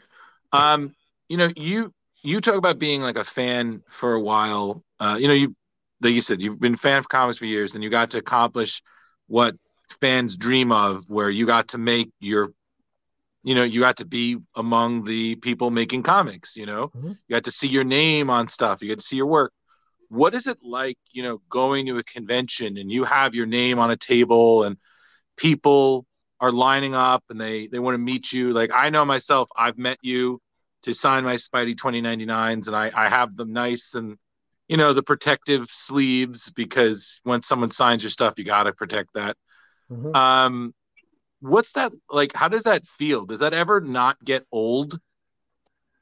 Um, I've I've had mixed experiences, but I'll share something with you that All right, hold on. happened I'm- to me. Whoops, we lost him. Yeah, I think he's having technical issues. Uh, he'll be back in a second. Here he goes. Every time it I that something good happens, that happens. This is ridiculous. Leo, I'd like to Nothing you gotta speak to your technical manager when we're done. Well, yeah, So- let, let, let's talk tech a- after this. Okay. Well, Go, Joe. uh, I want to share something that happened recently regarding the Cousteau series. Okay. Mhm. So um, I was at uh, Northeast Comic Con a couple weekends ago, and um, uh, a couple of families came up to see me at the table. And um, um, the one of the they the, I forget exactly who told me what story, but one of the kids, let's say his name is Tommy. I I, I don't I mm-hmm. know their names, but I don't have the names hit with me right now, so I'm going blank. But let's say it was Tommy. Okay, Tommy came up to me, and he had a copy of the first volume, which had a great white shark in it. Right, there's a story about hunting, not hunting, but searching for a great white shark. Right. Okay. So Tommy was so affected by this book that he took it to class, a show and tell. He read it like five or six times. Uh, he shared it with all his friends, and he wanted to come back to the Northeast Comic Con to see me to tell me that he liked the show. But COVID hit, so I hadn't been to the Northeast Comic Con for like two or two years at least, right? Right. uh, maybe longer. So two years go by, and this kid still wants to come to the Northeast Comic Con to see me to tell me how much he loved that book. Oh wow, Mhm. That that's awesome. that's that's why I do things. That, that That's because awesome, man. when I was a kid, you know, I was re- I was reading everything. It was uh, yes, uh, it's true that I eventually kind of congealed or concentrated on on Spider-Man and Marvel stuff, but I was reading everything when I was a kid. I was reading Sad Sack, Casper, Richie Rich, Bugs Bunny, you know, DC Justice League. You know, I was reading everything. I soaked it all in, right? But then you, when I hit certain things like you know the Claremont Byrne X Men or Miller's Daredevil or Stan Lee Spider Man, I was like, Mhm. "Ah, I gotta friggin' do this. I gotta do this. I'm this this affects me so hard that I know I need to be a great comic book artist. So it's like, and I'm like, okay, my first rejection letter was when I was 10. I sent my drawings in at Marvel and I'm like, okay, I have my life planned out. I was, I'm going to draw Spider Man and I'm going to make this much money. Then I'm going to buy a car. I was 10. And then I get this rejection letter from Marvel. I'm like, I still have it. So it's like, what is this deal? What is this rejection shit? I got a lot, I got a lot going on here. I got plans. And so Right. it spent the next 20 some years or 15 years or whatever getting what I wanted. And so uh you know, I I want to give that to other people, you know what I mean? And I don't Yeah. see a lot of comics. I can't give a kid a Batman comic book nowadays. But when I was 10, I could read Batman and it you know, it wasn't a problem. So the reason why I took a hiatus from New Zodiax is because I wanted to do something for younger readers so they could hook onto it because I love comics so much that I want to I want to spread comics. I don't care if it's manga or whatever. I want people to read comics because I was so affected by them. And you know, maybe that's egocentric of me. So I I want you to have what I like. I don't know what that mm. means, but but you know that's that's why I do it because I want people to get as excited about reading shit as I did. And to, so to hear that kid, you know, he came back and he was like, Great White Shark. It was awesome. I love this book. I read it five times. Dude, that's that's what it's all about. But I did have, you know, I do, do remember uh, an ex- experience that just as powerful to me when I was first in the industry. I worked at a company called Valiant and um, lucky enough to get a gig writing and drawing during the peak of the speculative boom, right?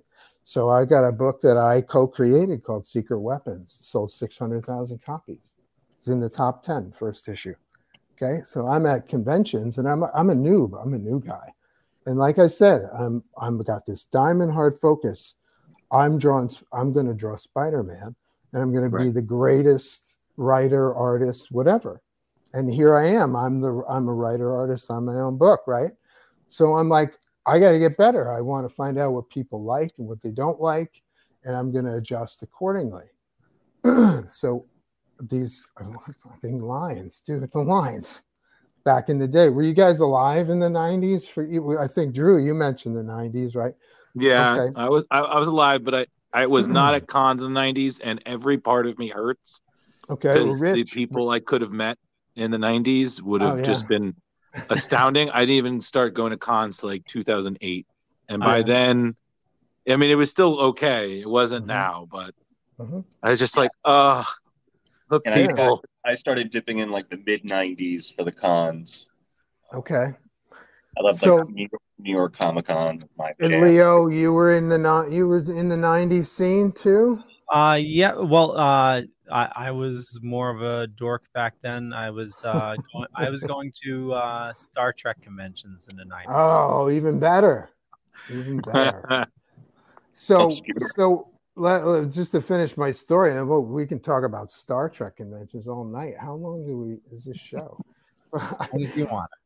so, so I'm I'm uh, I'm working at Valiant. I'm writing and drawing, and I I need feedback, man. I want to know what's going on. I got I got to make this book the bestseller. You know, I'm not I'm not fucking around. I'm I'm I'm serious about this shit. Okay, so so the lines back in the day were is freaking fantastic. I mean, you know, you do a, there'd be 200 people there, and and then I so they come up to me with their comic book and asked me to sign it. And back then it was just just happy to sign it. Just and I'd say, "What did you think of the book?" You know, what? Oh, whatever. You get this vague answer, and I get the sense, you know, these guys aren't reading these books. and then I eventually, so I like to try to solve the problem. I would ask different questions. So it's like, okay, what's the name of this guy on this cover? You know, Secret Uh-huh. Weapons so is a team book, right? So I'd be like, what's the name of this guy? And it would be like, you know, Valiant's flagship guy, X-O, right? You remember X-O, Man of War, Mhm. or Solar, Man of the Atom? Remember him? Mhm. So they'd be on the cover, and I'd be like, you know, the discussion or the feedback would would have uh, gotten to the point where it was like, what is the name of this guy on the cover? And his name was in the title, and they couldn't answer the question. Wow. They, were- they were just buying the shit, thinking, okay, I'm going to put this under my bed for 10 years, I'm going to make a million dollars. Right. It's a completely different experience, right? 'Cause I'm not in, you know, yes, I'd love to make a million dollars, but I'm not in the business so that you can throw my shit in a bag or in a case and then hang it on your wall. You can do that if you want. But Right. if everybody does that, I'm just going to do all white, no art interiors and throw them in the bag and sell them to you so you don't have to worry about putting them in a bag, right? So I, I do comics because of what Doug mentioned. Bill Sienkiewicz did. Um, if you go to uh, if you go to this graphic, MK2, great. okay, uh, Moon Knight number two is a story of uh, it's a Jake Crowley's uh, or a Jake um, Lockley story, and one of his Mhm. supporting cast members' name is Crowley, and Crowley's down on his luck. He's freaking homeless Right. right? So there's this guy, there's this serial killer who's killing hobos, right? Right. And the, the hobo is, let me see if I can find the hobo's got an MO. He's got a hammer and sickle, and he asks uh, questions to each person before he kills them, Mhm. right? Do you remember this story? Okay. Oh, He yeah, says- yeah. God, he asks everybody for a light, and he starts asking them questions if they lived in New Jersey 20 years ago, blah blah blah. Right. So here's a scene, right? Uh, um, from Moon Knight number two, that top scene, and there's Crowley in the alley, and and the guy, there's just the guy in shadow on the hard left. He's not even in the shot, and he says, "God, a light friend." And you just by that one line, you know who that guy is. Yeah. You know he's the killer, and Crowley Right. is pretty much fucked, right? Right. One line. That's brilliant shit, folks. That's brilliant shit. I almost I got chills when I saw that panel, and I've read that book probably 20 times. That's why I do comics, because I want to do that. Right. That's great shit. Nice. Yeah. I, I have to say this storyline was my favorite out of the five. The two, number two. Yep. Yeah, it might be mine too. but I have a fondness for Khonshu, so I, yeah, I mean they, they, they were all great, but you know this one here, you know, it, it's uh definitely involved more. Like like I loved where he was, you know, building his relationship with with uh the woman at the diner and and, and Crowley. You know, it was Yeah. just uh you know getting them on his team. It was it was really good. nowadays that would be a six issue mini story arc. One hundred percent. right? And on And- top of that, on top of that, not only do you get got a light friend, but if you're paying visual attention, in the first scene that we see that guy, he scares a dog away, right? Oh yeah. So yeah. in the first panel here, w- there's a cat. Oh yeah. Little the shit? details. This is brilliant shit, folks. You got to look at this stuff. This is great stuff. Well, I I think that's what sometimes gets lost is that you have that that lack of attention to detail because, like you said, it's about okay, I, I gotta we gotta get this at the printer, in the publisher, in the stores, so we can make the million, or we could just you know, you you you you don't see sometimes like there's certain artists like I remember what is it like um Art Adams, you know, you know he's horrible sometimes with deadlines, but that's just because he puts so much detail in his work that he can only do a mini series, but it's gorgeous. Like, you know, one of his most famous things you ever watch is uh is read Longshot, the series Yeah. he did with Ann Nocenti. It's it's beautiful, you know, Yeah. but then again, you know, he had the ability, it was a mini series, so he had that ability to take that time, make it work. You know, Bill, you know, his his entire career has been about you know a, a, a, an art style which challenges the conventional. Mhm. You know, Mhm. um, and like you said, Joe, like everybody makes it his or her own, and and the best artists were one is like yes, you had the influences from, you know, you could be influenced by Neal Adams, Frank Miller, John Byrne, any of the greats, but you got to make it your own, and and once you do, once you find that thing, you're set. Otherwise, you're just you're just uh, piggybacking off the greats instead of making your own person. So. hmm hmm But know? everybody starts. you- you- Everybody usually starts by, I guess, copying what they like, right? Right. Sure.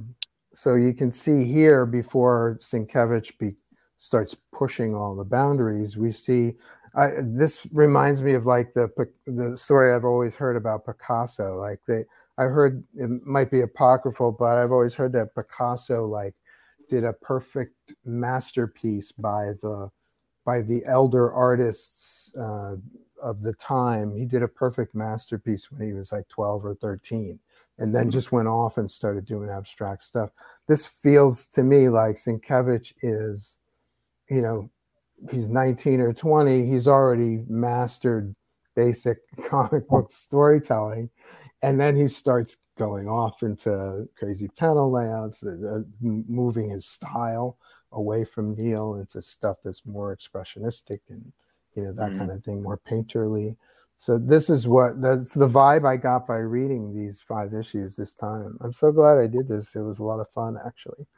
Yeah, well, no, it was it was it was really great. We gotta we gotta do this more often, Leo. Where we just we just have them read what we read, and they can Yeah. nerd out with us too. Like it's a great idea. Totally. We'll just You have know. Joe keep coming all the time because, like, his passion, man. I gotta say, we've done a lot of interviews with a lot of different artists and writers, and but man, your your passion for your art, and you clearly still love it like you're a teenager, Oh, and, and that's awesome. Yeah, it's great stuff. It's great. And this isn't even the best of Moon Knight, right? So it's like you go backwards. You can go backwards to the Hatchet Man story, and there's a couple Yeah, I'm definitely stories- reading that now. Oh, Like it- you, it- you like um, honestly, I I feel like Joe. If we if we end up reviewing that later, you're coming back because Oh, yeah, I would and you'll you- we'll come have back you lead. We'll we'll have well rare thing. We'll have you lead that one. We'll just you know Just listen, just listen like this.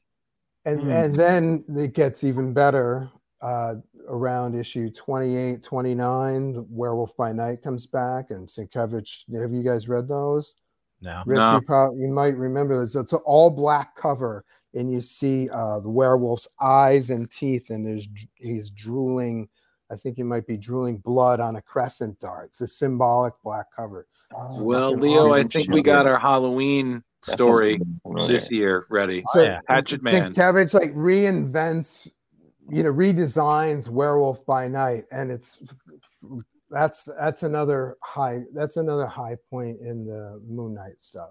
But none of this is, you know, Moon Knight's a psycho, crazy guy. Not this is none of you know none of the stuff that that I read or that I connected to is feels like what he's like today. So I'm interested in reading, you know, what's going on today as well. Yeah, it's gonna be interesting. Uh, what issue was that? I want to say 28, some 28, 29, something like that. There's a two parter. It's a black cover. Uh, It might be Okay. 26. Definitely, we'll definitely add it to the list. Oh, uh, 29. It's 29 and 30 is the were uh, the werewolf by night storyline and then there's another one 31 where he goes back to Egypt and uh, encounters Yeah. has a Khonshu encounter. Great stuff. Great. Yeah. that- wow, that that super cool? cool. Oh that yeah, I totally remember that cover. Look at that. That is that is that that That's probably Uh-huh. one of my favorite comics of all time. That's in my top hundred of all time, probably Really? that one. Yeah, Oh, look, looking that one up tonight. and that's Sienkiewicz at his before Peak. he gets like, abstract. Wow. This is Wow, for me. yeah. This is him at his peak, look at that. at his I guess normal normal art peak before he starts. Leo, save it for the review. Okay, okay, okay, okay. I'll stop. yeah, we still haven't talked about issues one through five. Yeah, man. So do you But do you um, do you guys um, you guys read them all, right? Do you have a favorite? Like you have like a ranking of the five? How did you like one? Uh, like mine is right in order. I like the first one best, the second one second best. I, I like them in that order. I we normally what we do is um we we just kind of uh we just grade them on a scale of one to 5 Mhm. in terms of like as a collective story. But I do agree it's a little hard because um like you stories. said these this wasn't really more of a storyline. It was like five individual stories just collected together. So it's kind of a little different. I mean, uh, what is it? What is it? One to five, it's that we normally do one to five crowbars. Um, but I guess what is it? One to five crescent darts, There you go. or truncheons. right? Yeah, trenchant. They have the All right. Well, I'll, I'll start then. I definitely uh, these. This is honestly the best thing I could recommend for anybody who really wants to get to know the character. I feel like this is a nice, solid introduction. You get an idea of who he is, and you can really go. If you read these five, you can go anywhere in any Moon Knight series, and you have enough of the basics to build upon. Like Mhm. this is the fundamental foundation Mhm. for any understanding of the characters. So honestly, story wise, art, uh, everything, I'm just going to give it 4.5. This is pretty solid. I'm I'm definitely going to give it 4.5. It's definitely one of the best. I, what is it, Leo? Is this Silver Age? Is it Silver Age? Right? Is it the 80s? Right? Yeah, Is this- yeah, yeah, this is definitely one of the best Silver Age comics I've read recently, and like This honestly, be like bro- I said, this I would be know bronze bronze ages. uh, yeah, 19. bronze, silverish. You know, this is definitely one of the best that I've read, and um, I'm sure because people will ask what we think. This is what I'm gonna be like. Okay, read this, then tell me what you think. Okay, go away. so 4.5 for me. Awesome. Uh, Velvet Joker. Um, in the rare occasion, Drew and I totally uh, agree on our rating this week. Um, Oh my I'm God. go with the four and a half. It must be the moon. It, yeah, it's the moon. It's Khonshu. Khonshu speaking through us both.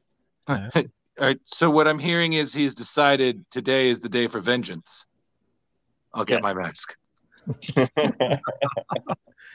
Uh, I'm gonna give this a solid four myself. Uh, you know, it's it's definitely I'm interested in reading more. I'm definitely gonna read uh 29 that you uh you brought up there, Joe. Uh, Mhm. and uh, I'm I'm even more excited now for tomorrow. Yeah, it's gonna be good. Yeah. And, what's uh, tomo- what's happening tomorrow? Wait, what's happening? Oh, Moon uh, Knight will Moon the Knight first is episode of Moon Oh, the, will oh, premiere the tomorrow. TV show comes. Oh, it starts tomorrow. Oh, for some reason I thought it already was on. Yeah, that'll- that was the reason we chose it this week. yeah. oh very And- cool. And the man of the hour, Joe. Uh, what uh, out of uh Crescent? Uh, wouldn't be crowbars. Crescent. Well, uh, it- five dart. is like the peak. Five is the best. Yeah. Yep. Uh, okay, so I've seen fives, and these aren't fives. These are. This is probably as a group. Uh, as a group, it's probably four, four. But they're. I mean, this is solid stuff. Yeah. And like I said, you know, Sienkiewicz is gonna explode. And Sienkiewicz is probably in my top, easy top ten favorite comic Mhm. book artists or illustrator. He's also an illustrator too. So, I mean, Sienkiewicz has so many levels. So this is him beginning, and he Right. hasn't. They and as a team, comics are a team. So it's like he hasn't found the right anchor yet. Even the lettering for me, I had trouble with some of the lettering. so okay, solid four. But like you said, as far as the stories go, this is a foundation. This is, you know, the first three issues focus on the personalities. You know, the the different identities. Mhm. That's what I I would call them identities. And um, uh, at at this point in Moon Knight's history, there, there's a each each identity has its own supporting cast. So this is a great. I agree with Drew. This is a great place to start reading Moon Knight, even better than the stories that I'm mentioning. You know, um, that I Those feel still are better, just fun. stronger. That this is a better starting point. You know, cool, awesome. good Uh, well, I know we ran a little bit late, and uh, Joe, we, uh, Always happens. Look, I What? can do this. All, I, could keep, I could do this all day long. Well- it's well, you- embarrassing. No, no, not at all. We have Oh, don't. It's not embarrassing. We've done three hour long interviews, my dude. Like, Oh, cool. like we can talk and we can Cool. listen equally. so trust me. Like, if we, we could do like a Snyder cut of this interview, okay, and people would still be like, "That was entertaining as hell." And I'm like, "I know, right?" Cool. So trust me. Do not worry about that. You did great, Chief. Sweet. And uh, you know, we definitely uh would love to have you back when your Kickstarter is up. Oh, So, thank you. That'd be cool. Yeah. Yeah, so uh let us know when that's uh good to go and we'll bring you back and uh Thank push you. the hell out of it. And uh, you know, it's Cool. uh yeah, now I'm gonna have to dig out my uh my copy of Zodiax that I got from you. So it's uh Yeah. Hopefully that. Hopefully those will be worth money now. Those are like prototype Yeah, issues. That's leave, what I hide them call. under your bed. Ten years, be more with money. Yeah. Right. Uh, my problem is I, I you know I collect everything and I don't sell anything. So uh, no, A I, nerdy hoarder. I know Th- there is one issue that I stumbled upon that I didn't even know I had that I, I that I'll sell is uh I, I found out I have the um uh the first appearance of Doom Patrol. Oh, cool. My greatest adventure.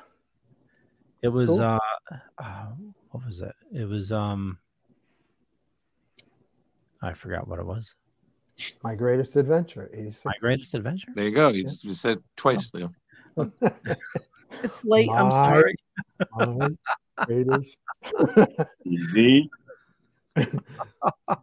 uh, so uh, we'll we'll kick it off with uh, Joe. Where do you like people interacting with you on the socials?